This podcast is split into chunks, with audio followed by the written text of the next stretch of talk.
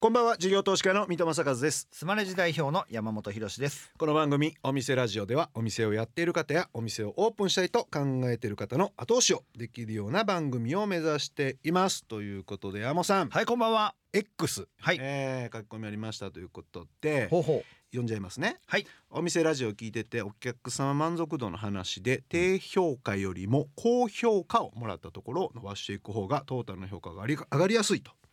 言ってたのが意外だったなあというつぶやきがあったよーと、う。ほうほうほうほう。クリスピークリームドーナツの若若月さん放送回の感想だと。うんどうですかねなりましたよねうん、これでもまあなんかあのー日本人っぽい感覚で言うとさはい。あかんところ潰そうと悪そいうでとすこね潰そうということで低評価をまあちょっと良くせなあかんなっていう感覚値が強いよねっていうのがね、はいあるんですけど、ありでますもね。そうじゃなくっていいところを伸ばしましょうっていうのがね、はい意外となんか、うー視点としてなかったよねみたいな話してましたけど、ほん、本当そうですよね。まあ長所伸ばす方が特徴も出やすいですしうんそうそうねそうそうあかんとこをねしんどい思いするよりかはせやねんないいとこ伸ばす方がうんアカウントがもうしゃあないやんかというぐらいでもええぐらいのね。そうですねまあそういう考え方もあるということで、うんっていうことですよねはい参考になると思い元まのす今回はいっぱいあるんですね他のうんツイートでも、うんえーインター FM お店ラジオ聞いているあら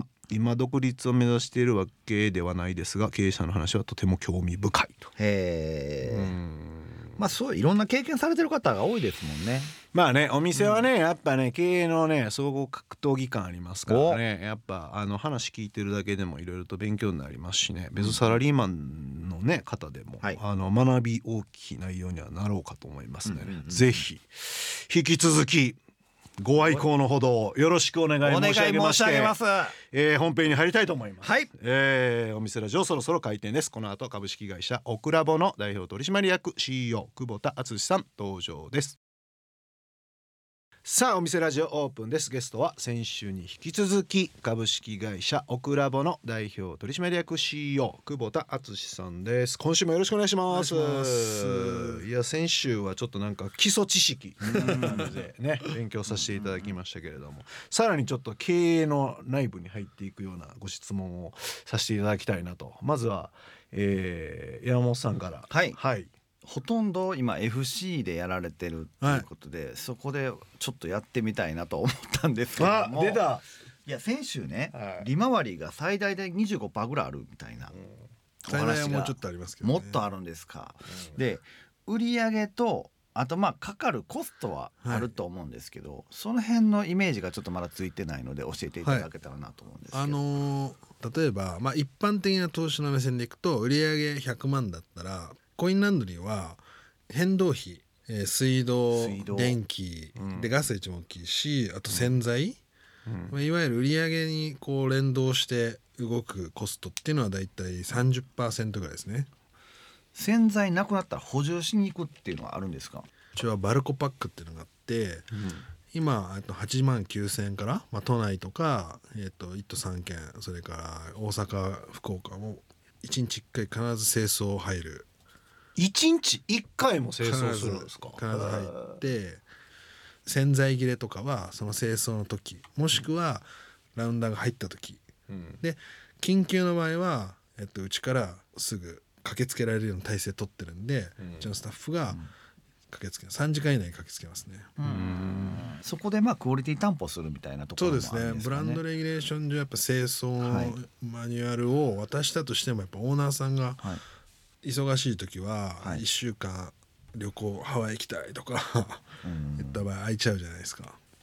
するとあの掃除しないと機械が止まるんですよ。埃があずっ掃とつい除て機きて械の掃除その機械もするし、えっと店内もするし。ワードとしてのオーナーさんがハワイに旅行行くっていうすごい夢あるなっていう ワード今出ましたけどあとは何ですか家賃ですかあとは家賃です。うちの中央値が大体20坪ぐらいなんですけど、うんまあ、あの立地によって例えば代々木にあるお店っていうのは、うん代々木って家賃がかなり高いんで結構ちっちゃいんですけどもすごい回転率が高くて機会少ないけども売上金額が上だからそういう場合はコンパクトに投資効率上げて、はいでリスクを下げてうんやると路面のイメージなんですけどやっ路面ぱりです路面1階の路面はそうです絶対なんですか絶対あー駐車場はあった方がいいですかえっとそれは場所によります地方だったらどうどん地な感じ方なんはですか絶対駐車場あった方がいいですねうん駐車場は最低4台あった方がいいと思います、証券でいうとどれぐらい人口に例えば20万人ぐらいの都市やったらいけるとかいやえーっともっと、えっと、うちは細分化していて、えーっと大体マックス2キロ範囲の、うんえーっと証券取ってで 400m600m とか、まあ、そういった証券を輪切りにしてドーナツ状に切っていって、まあ、うちのこのシステムに入れてですね叩き出すと、まあ、その証券の点数っていうのが、えーっと出ます競合の数とか、えー、と世帯の数もちろんで住んでる人たちのステータスのデータが入ってるデータベースがあってでそこにこう条件を放り込むと点数が出るんでそれをクリアしたところだったら OK ですねだから駐車場証券だったら、まあ、車証券2キロとか独自に作られたシステムで一回フィルターかけるからある程度は担保されるというかそうですねだから大当たりするよりもリスクが軽減できるような、そういうデータにしてるんで一回放り込んでくれたらあちょっとこれやめた方がいいやめたうちのやめた方がいいってのは本当にやめた方がいいと思いますうん多分本当にこける、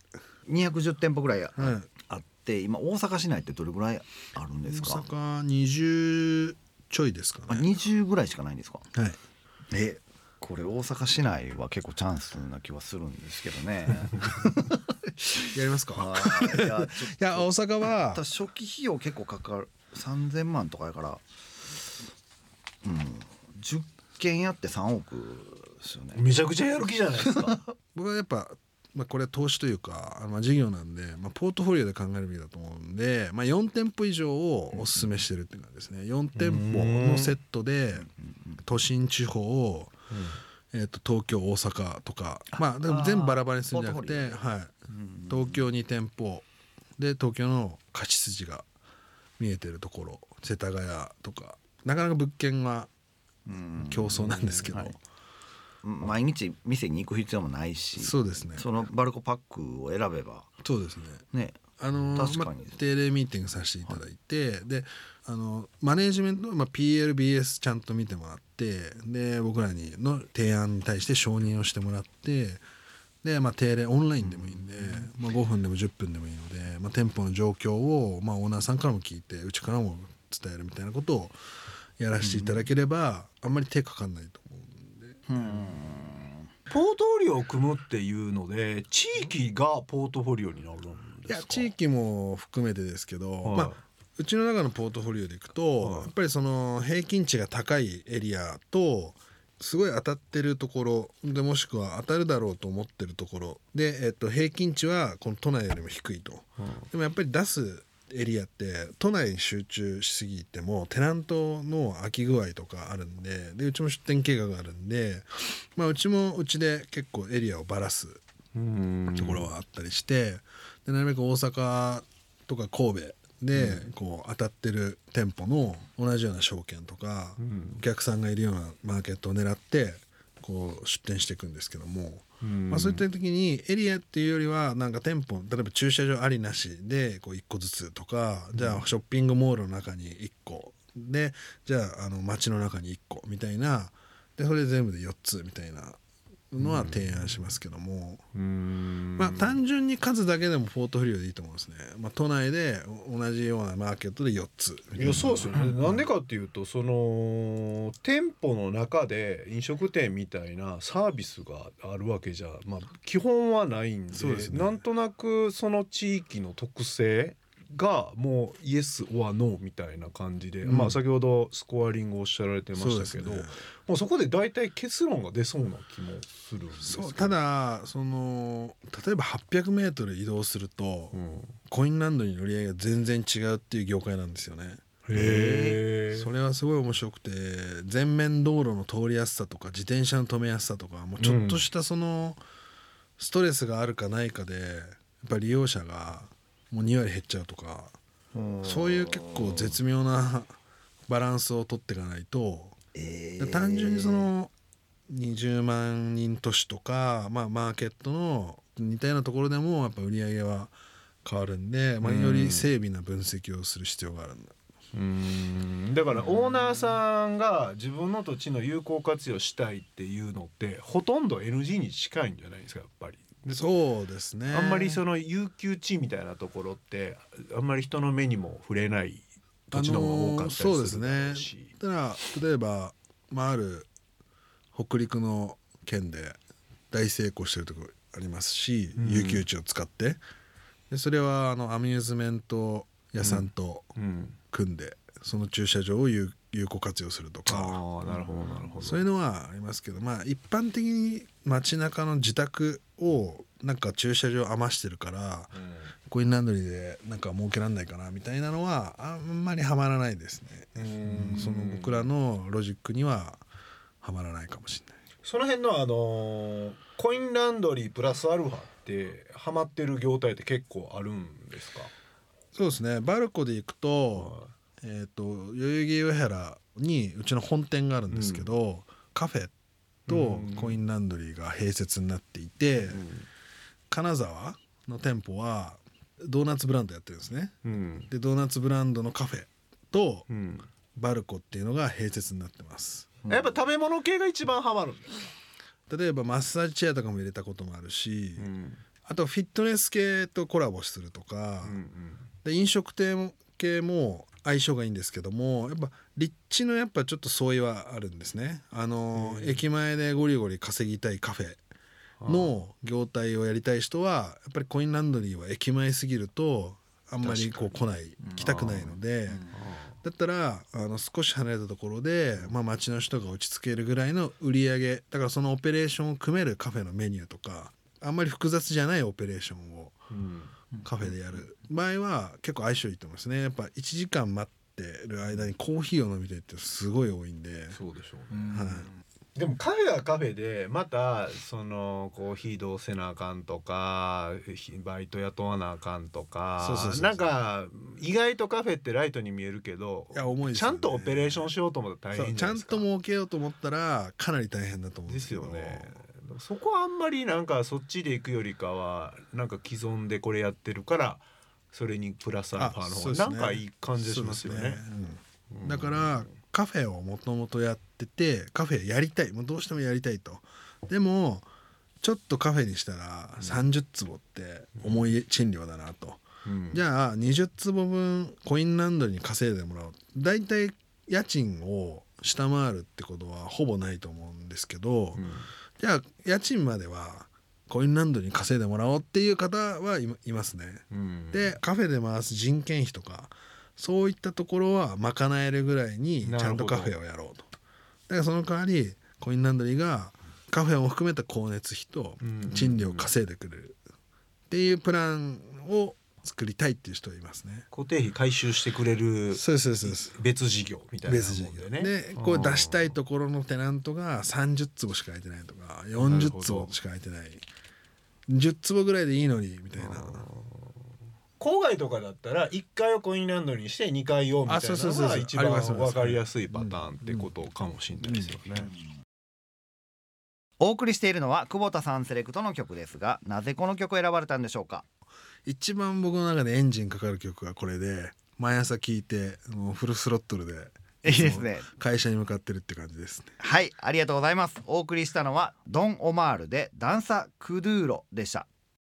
市場としてはどうなんですか飽和しつつあるんですかそれとももうまだまだ出店余地あるって感じなんですかまあ、新規でも、まあ、あと10年ぐらいは出店余地あるのかなと思ってまへすえただ、えっと、その店舗たちが、えっと、今まで通りの売り上げを上げられるかというと,、えっとユーザーを増やさなきゃいけないと思う、うん本当にエンドのユーザーさんを増やさない限りは本当にダメだと思いますでエンドのユーザーさんはまだまだまだまだ伸びると思います今は多分5%から7%ぐらいの利用率なんですけど人口比みたいなことですか、はいそれはあの 10%15% にはできると思ってますでも、まあ、僕らみたいな、まあ、一緒こうランドリーのサービス本当にいいと思って広げてるプレイヤーが一緒にでもいいんですけど広げてくれたらまあこの15%に達成するうん時間は短くなるだろうしであとはまあ560年前から始まったものが、まあ、40年前30年前20年前の店舗もある中でリプレイスっていうのは結構起こってくると思ってるんででこれはもうリプレイスはお客さんがこの場所にいる状態で新しいブランドが入ってくるっていうのはすごい起こると思います、だから結構活性化するかなと。うんまあ、出退店は結構続くで数自体はあの今みたいなどんどん微増で増えていくけどもその実際に新規で出店するプレイヤーは年間の累計の増え数よりも実際はもっと多いんじゃないかなとそれはリプレイスの需要があったり、廃業していくところにこう入っていく人がいるから、まあでも確かにそうですよねその第三世代っ子になってるとおっしゃられてましたけどそこを体験したことない人めちゃくちゃ多いでしょうしそうですねまあ最近シェアリングエコノミーって言われてますけど、あんなでっかい洗濯機と乾燥機家に置いとく必要 って本当はないですもんそうそうねですね近くで100と出せて100とできたらもうそうですね別に将来的には3キロぐらいのミニチュア洗濯機が売れる時代を作りたいと思ってるんで、ほうそれは例えば子供のちっちゃい服とかうん本当に毎日必要なものであとはまあ女性はねやっぱりどうしても下着はうんパブリックなところに出したくないと思うんでそういう下着だけを洗えるやつとかうんうんあとも全部コインランドリーでみたいなそうん確かにねういうのはいいなと思いますけどね。そういう意味で言うとロビング大事ですね。そあこにそうそうそうそうそうデリバリーするところのそうそうそうそうラストランワンマイルだけがちゃんとなんか成立すればそうですそうですもっともうよろしくねっていう人増えそうですね。そそうのですね数パー増えるんじゃなくてなんか一桁パーふあそうですね二桁パーセント増えていく感じが。だからうち一社じゃ多分そのテク,、テックも含めて厳しいと思うんで、まあいろんなこの IT 系のイベントに行ってコラボ先とか一緒にこう検証できるようなところとかも、まあ、模索しながら今まさにこういろいろどういうマーケットにが作れるかとか、どういういかに利便性の高いものを作れるかっていうのは、まあ、IT カンパニーと一緒に考えたりして。うーんなるほどな、ちなみに最後あのお伺いしたいんですけど一番勝ちパターンの立地ってどこなんですかコインランドリー で言える範囲で、はい、やっうんまあ東京の、ぱ東京なんですうか、んまあ、世田谷中野区渋谷区うん杉並区新宿区まああとは豊島区北区もそうだしやっぱ23区のより西側というか中心側というか、うんでも中央区とか千代田区とはまああんまり昼間人口が少ないあの多いけども夜がいないそうあの住民がいないんで我々のデータ上は一番高い売り上げを上げてるでもやっぱり考え方としては賃料が重たいじゃないですかどの区も、うん他の地域に比べたら、まあ、やっぱりまあハイリスクハイリターンというかうちの中では外した時のダメージは大きいと思そううんですそねれがね私疑問なのはどっちかっていうとそこって所得のレベルがある程度影響してるんだと思うんですけど東京って所得が他の地域に比べてめちゃくちゃ高いわけじゃないと思うんですよその家賃との比率でそ考うですえねると。可処分所得からしたら多分下位の方だと思うんですけどそうですよねだから逆に言うとそれこそ福岡とかなんかそういう地域の高級住宅地の方が家賃が安くてそれなりに所得の人がいていやでもコインランドリー使うのかなと思ったんですけどそうじで勝ち筋があるのかなと思っ例えば、まあ、銀座とか、うんまあ表参道の青山ら辺の家賃はもうずば抜けてますけど、ん例えば中野区と札幌のある高級住宅街のテナントの坪単価ってもう今変わんなくなってきてるんですたよ。ああそうなのだへ世田谷杉並中野区とかって住宅街の路面って言ったら坪単価で言ったらどれぐらいなんですか2万円とかぐらいですいかやまあ2万平均ですけど、まあ、1万5千円とかもあれば1.3万円とかもありますね3万駅から20分離れててもいいんですようちは。そうですよね、はいまあ、バスで皆さん駅に行くよっていう立地でも OK なんですよはいそうですよねだから例えばニコタマのもうすごく奥の方あの川川べりじゃなくてもうもっと奥の方とか西の方とかでも OK なんですよ路面で水道があれば行けますから電気水道があればえーっとね路面ではいいや電気もえー、と増強するかステイでいけるかは調査しますあでガスも都市ガスを増強した方がいいのかプロパンだけでいった方がいいのかなんかそういう調査は全部します、まあ、あとは排水の管がつなぎやすいのかもうそもそもあるのか排排水がそもそもない場合は結構大掛かりな工事になっちゃうんでイニシャルのコスト高くなりますよっていう提案があると思いますね。うーんなるほどなだ最初のやっぱり設備がちょっとかかるんですねそうでイすンフラの調査と、はいうーんわかりました、ありがとうございますます。えーいつもですね、あのー最後に同じ質問で終わらせてもらってるんですけれどもお伺います久保田さんにとってお店とはまあ、僕にとってお店は人の心と街をきれいにするシンボルです。なんかまだまだ広がりそうですねもう面倒くさいことを、まあ、何かで解決できるっていうことってすごく爽快だと思うんで、まあ、そういう思いをどんどんどんどんお客さんに持っていけば、まあ、まだまだ広がるんではないかなと思ってます。ねなんかコインランドリー自体がなんかあんまり綺麗なイメージがなかったのが、ねそのビジュアルも含めて物も綺麗になるしその街の景観としても綺麗になるっていうイメージで,、そうですねねすごくいいなと思いました、はありがとうございまい、すせっかく出すんだったらもう街の価値を上げたいっていう感あじそうですよね、そのそこの地価を上げていくっていう、はいぜひちょっとはい満店舗増やしていただ行きましょいう。ただければなと思い ます。はい、ありがとうございました。えーゲストは株式会社オクラボの代表取締役 CEO 久保田敦さんでした。ありがとうございました。ありがとうございました。事業投資家の三戸正和とスマレジ代表の山本博史でお送りしてきましたお店ラジオそろそろ閉店のお時間です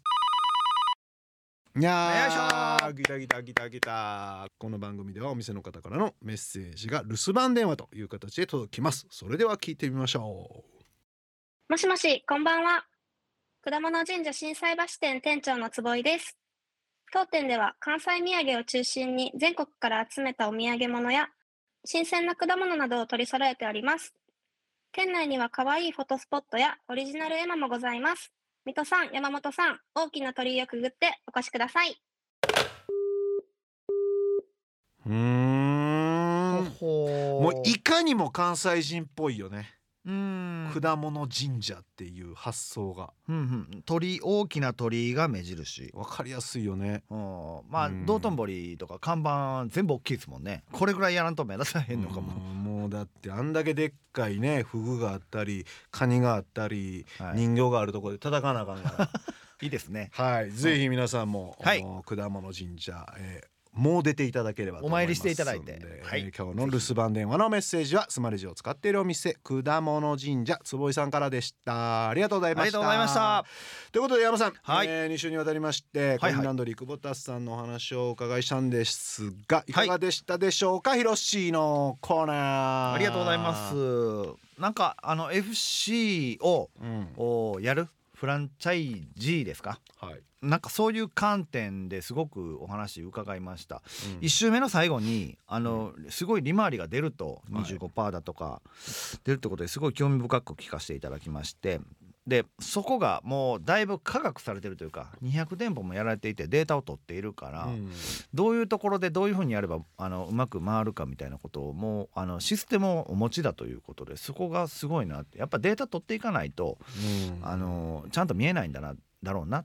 でそれを取ってるからうまくいってるんだろうなっていうのをすごく感じました。うんはいまあなんか携帯キャリアと同じようなもんで多分携帯キャリ河川ア化が進んでいくんだと思いますけどね、日常の、あのーお金を払うポイントだし、うんメンバーと取ったら多分強者が3社か4社ぐらいにコインランドリーになっていくんでしょうね。サービスの内容というよりかどっちかっていうともう使えるか使えないかぐらいの感じになっていくでしょうからね、なんかそこの一社にぜひなっていただきたいなって感じがしましたよね。そうですねはい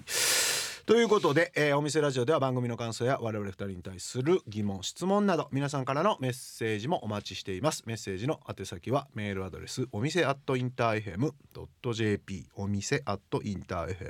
FM.jp までお送りくださいスマレジの公式 X 旧 Twitter でもメッセージを受け付け中です。ハッシュタグお店ラジオとつけてつぶやいてください。私から必ずお返事いたします。また放送から1週間はラジコのタイムフリーで聞けることはもちろん OD や YouTube でも配信中です。詳しくは放送後期をご覧ください。他にも音声メディアボイシーでは放送で紹介しきれなかった未公開部分などを配信していますのでそちらもぜひ聞いてくださいそれではここまでのお相手は三戸正和と山本博史でしたお店ラジオまた来週ご来店お待ちしています